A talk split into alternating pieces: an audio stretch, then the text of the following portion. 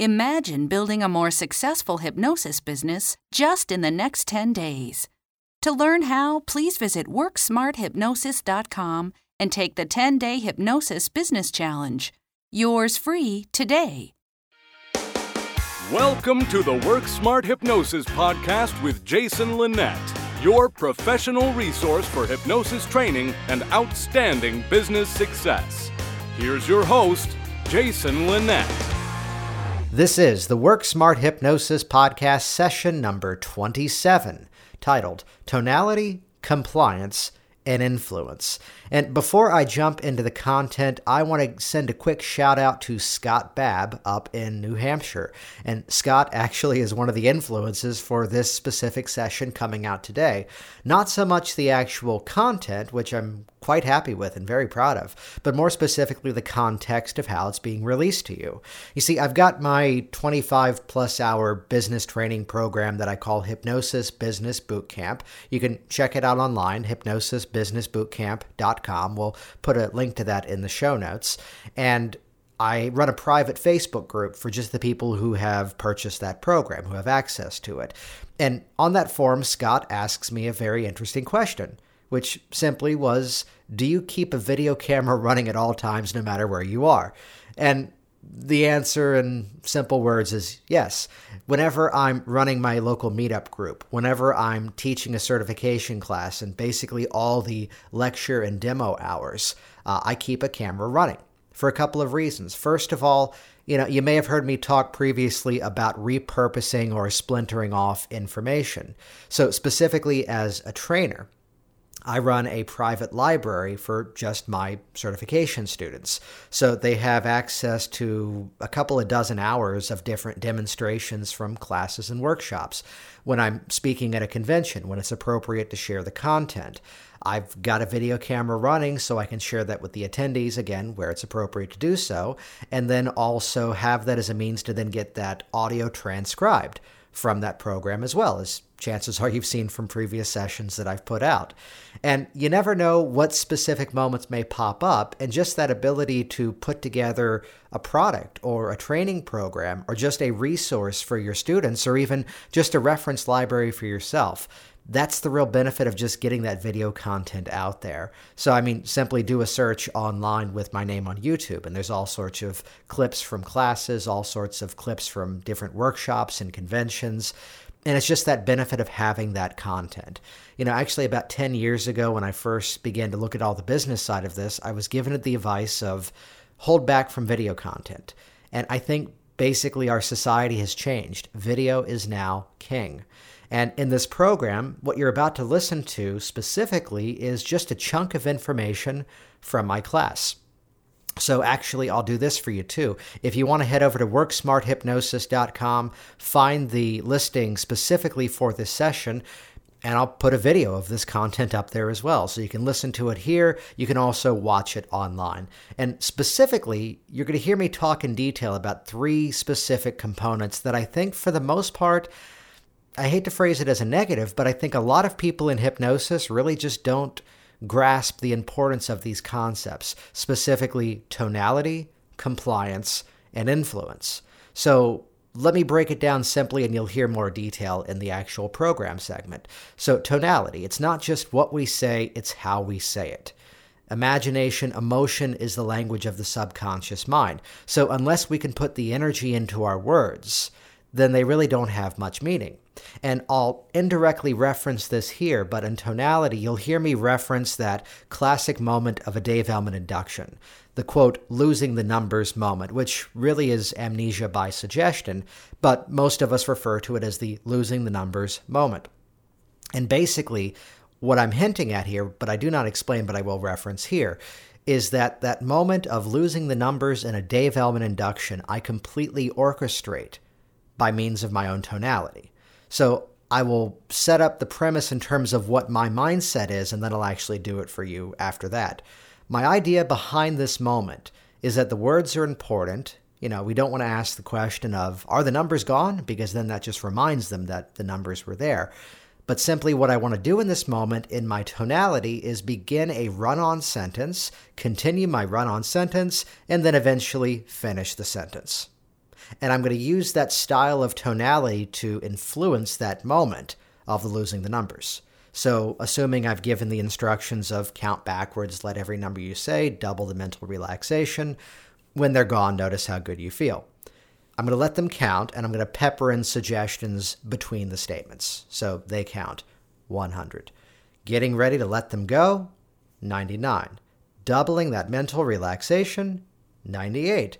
And now just relax them out of your mind. So, what I basically did there was using my tonality, set the expectation that we're still talking and we're still going, and now we're done. And I'd actually reference for students of mine, for myself, I've not yet found a better strategy. Uh, the words are important, and indeed, you'll hear me reference that the way my paragraph for that segment is written, which I will put in the show notes just as a reference.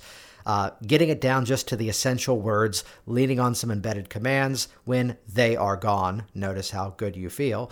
You know, by using that, that's helpful, but also just the tonality of the phrase as well. I'm also going to talk about compliance in terms of, in my world, getting the client sitting in a position that's going to be the most appropriate for my process. And to take a moment such as look at my hand, follow my hand up with your eyes, and as you exhale, let the eyes close down. Planting the seeds for about six or seven different specific moments of compliance. In my world, compliance precedes suggestibility. Now, are there exceptions to that? Absolutely. Though I'm not necessarily a endorser of ambush style hypnosis. When you follow my instructions, that's when this process is going to work best.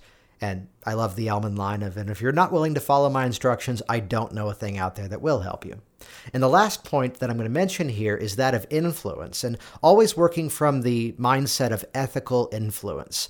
Whenever we're speaking, whenever we're communicating, we're influencing face it. Our words have meaning. And even if it's as simple as getting a client sitting in the best possible position for our work, in the ways that it's actually going to benefit from us. I, am not one of the people that feels the need to have them uncross their legs or tell them they can and can't do certain things. You know, are you comfortable like that? Good. You can sit like that. Though if you need to move around, go right ahead. That just helps you to relax even further. Though specifically in my process, at times I may be tapping on their hand, tapping on their shoulder, whether it's an induction, whether it's an anchoring process. I kind of just need access. So you'll hear me reference the specific reasons behind each and every word that I use, so consistently without challenge, I get the intended result. And the book that I reference is called Influence the Psychology of Persuasion. It's written by Robert B. Cialdini, PhD, and I will put a link to that in the show notes as well. So visit worksmarthypnosis.com. You can watch the video of this clip. You can see the text of that Losing the Numbers segment, as well as see the link to this book as well. Here we go, session 27 Tonality, Compliance, and Influence.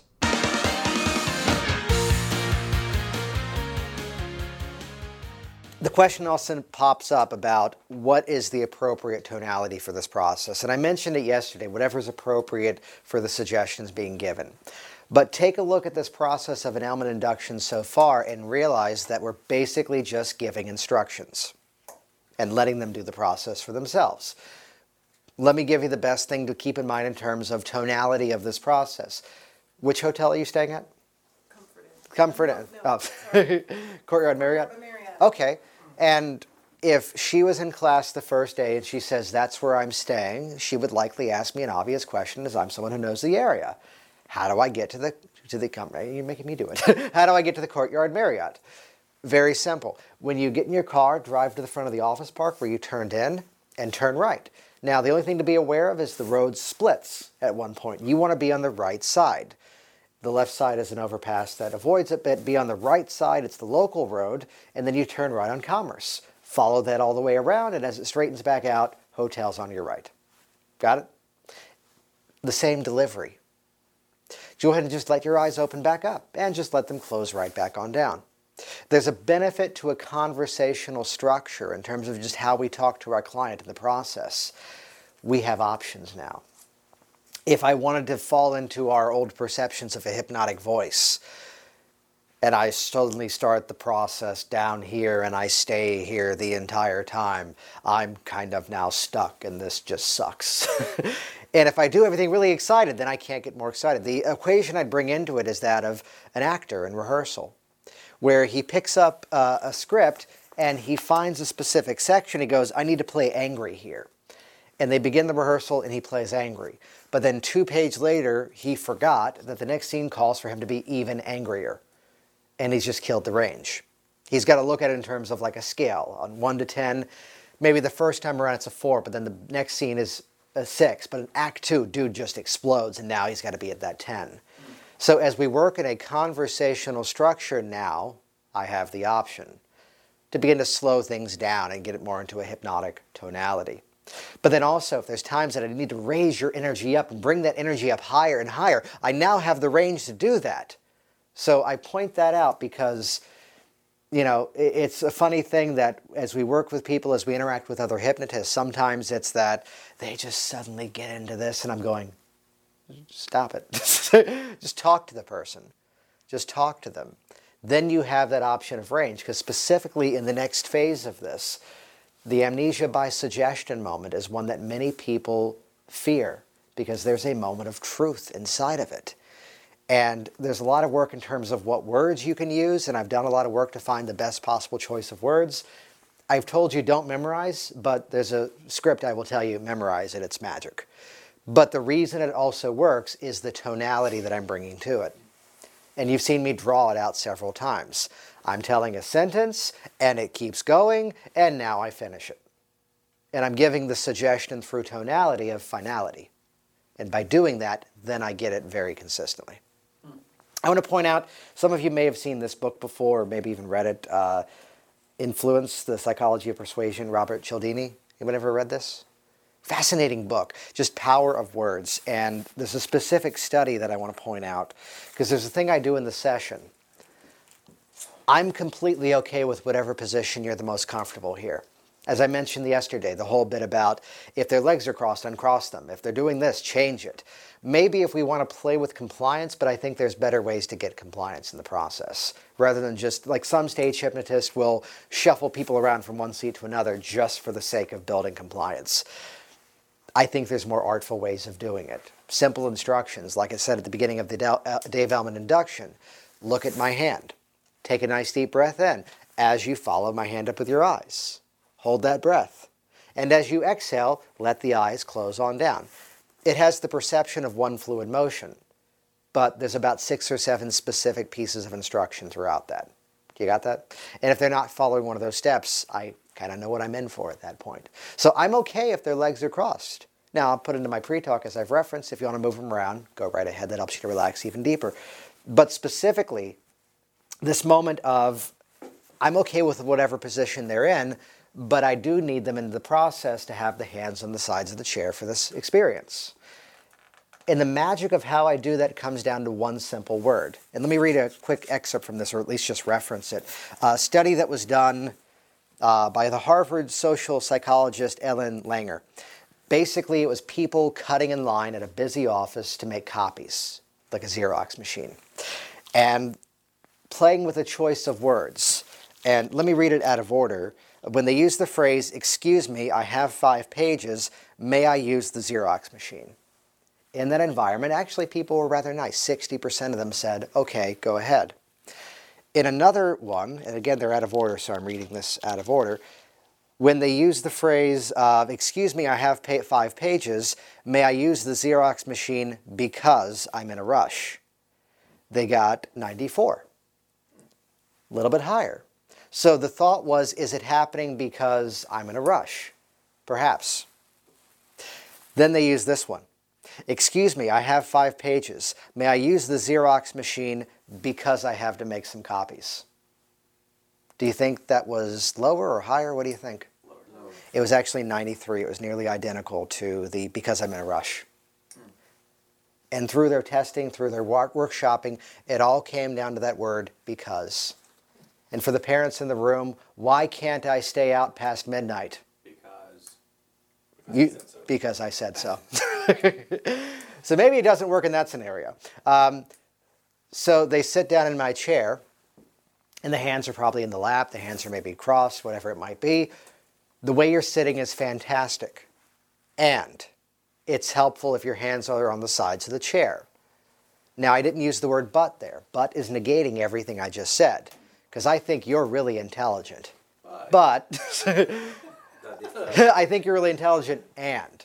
So the way you're sitting in the chair is fantastic. And it's helpful if your hands are the sides of the chair. There's an implied why. Because sometimes I may tap on the back of the hand. Sometimes I might even tap on the shoulder. And sometimes a little bit of you know, influence in terms of physiology. And sometimes, just to phrase it again, it's kind of weird, I may even tap on the forehead too if that's okay.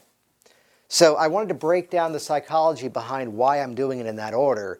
Because again, I'll still have people, unless I've done this, at the end of the class go, Yeah, I don't feel comfortable with the touching.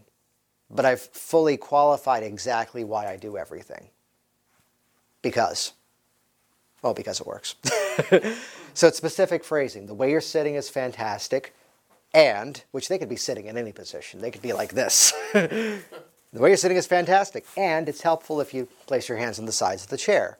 Because sometimes I may tap on the back of the hand, sometimes I may even tap on the shoulder, I might even very rarely tap on the forehead. And again, even more awareness of the words is that okay? And as I did the demo in your room, I was already smiling and nodding before I got the question out, which already has you nodding. And, yeah, there you go. and I'm also phrasing it as a sentence. So in that delivery, again, that's how, no matter how they sit down, in just the simplest choice of words. So I wanted to illustrate that here because that's a lot of what's going to be happening within this Dave Elman induction. How I could have said so many more things to get that result, but instead sanding it down to the essentials, becoming aware of the difference between the words but or and, and then becoming aware of just the power of the word because.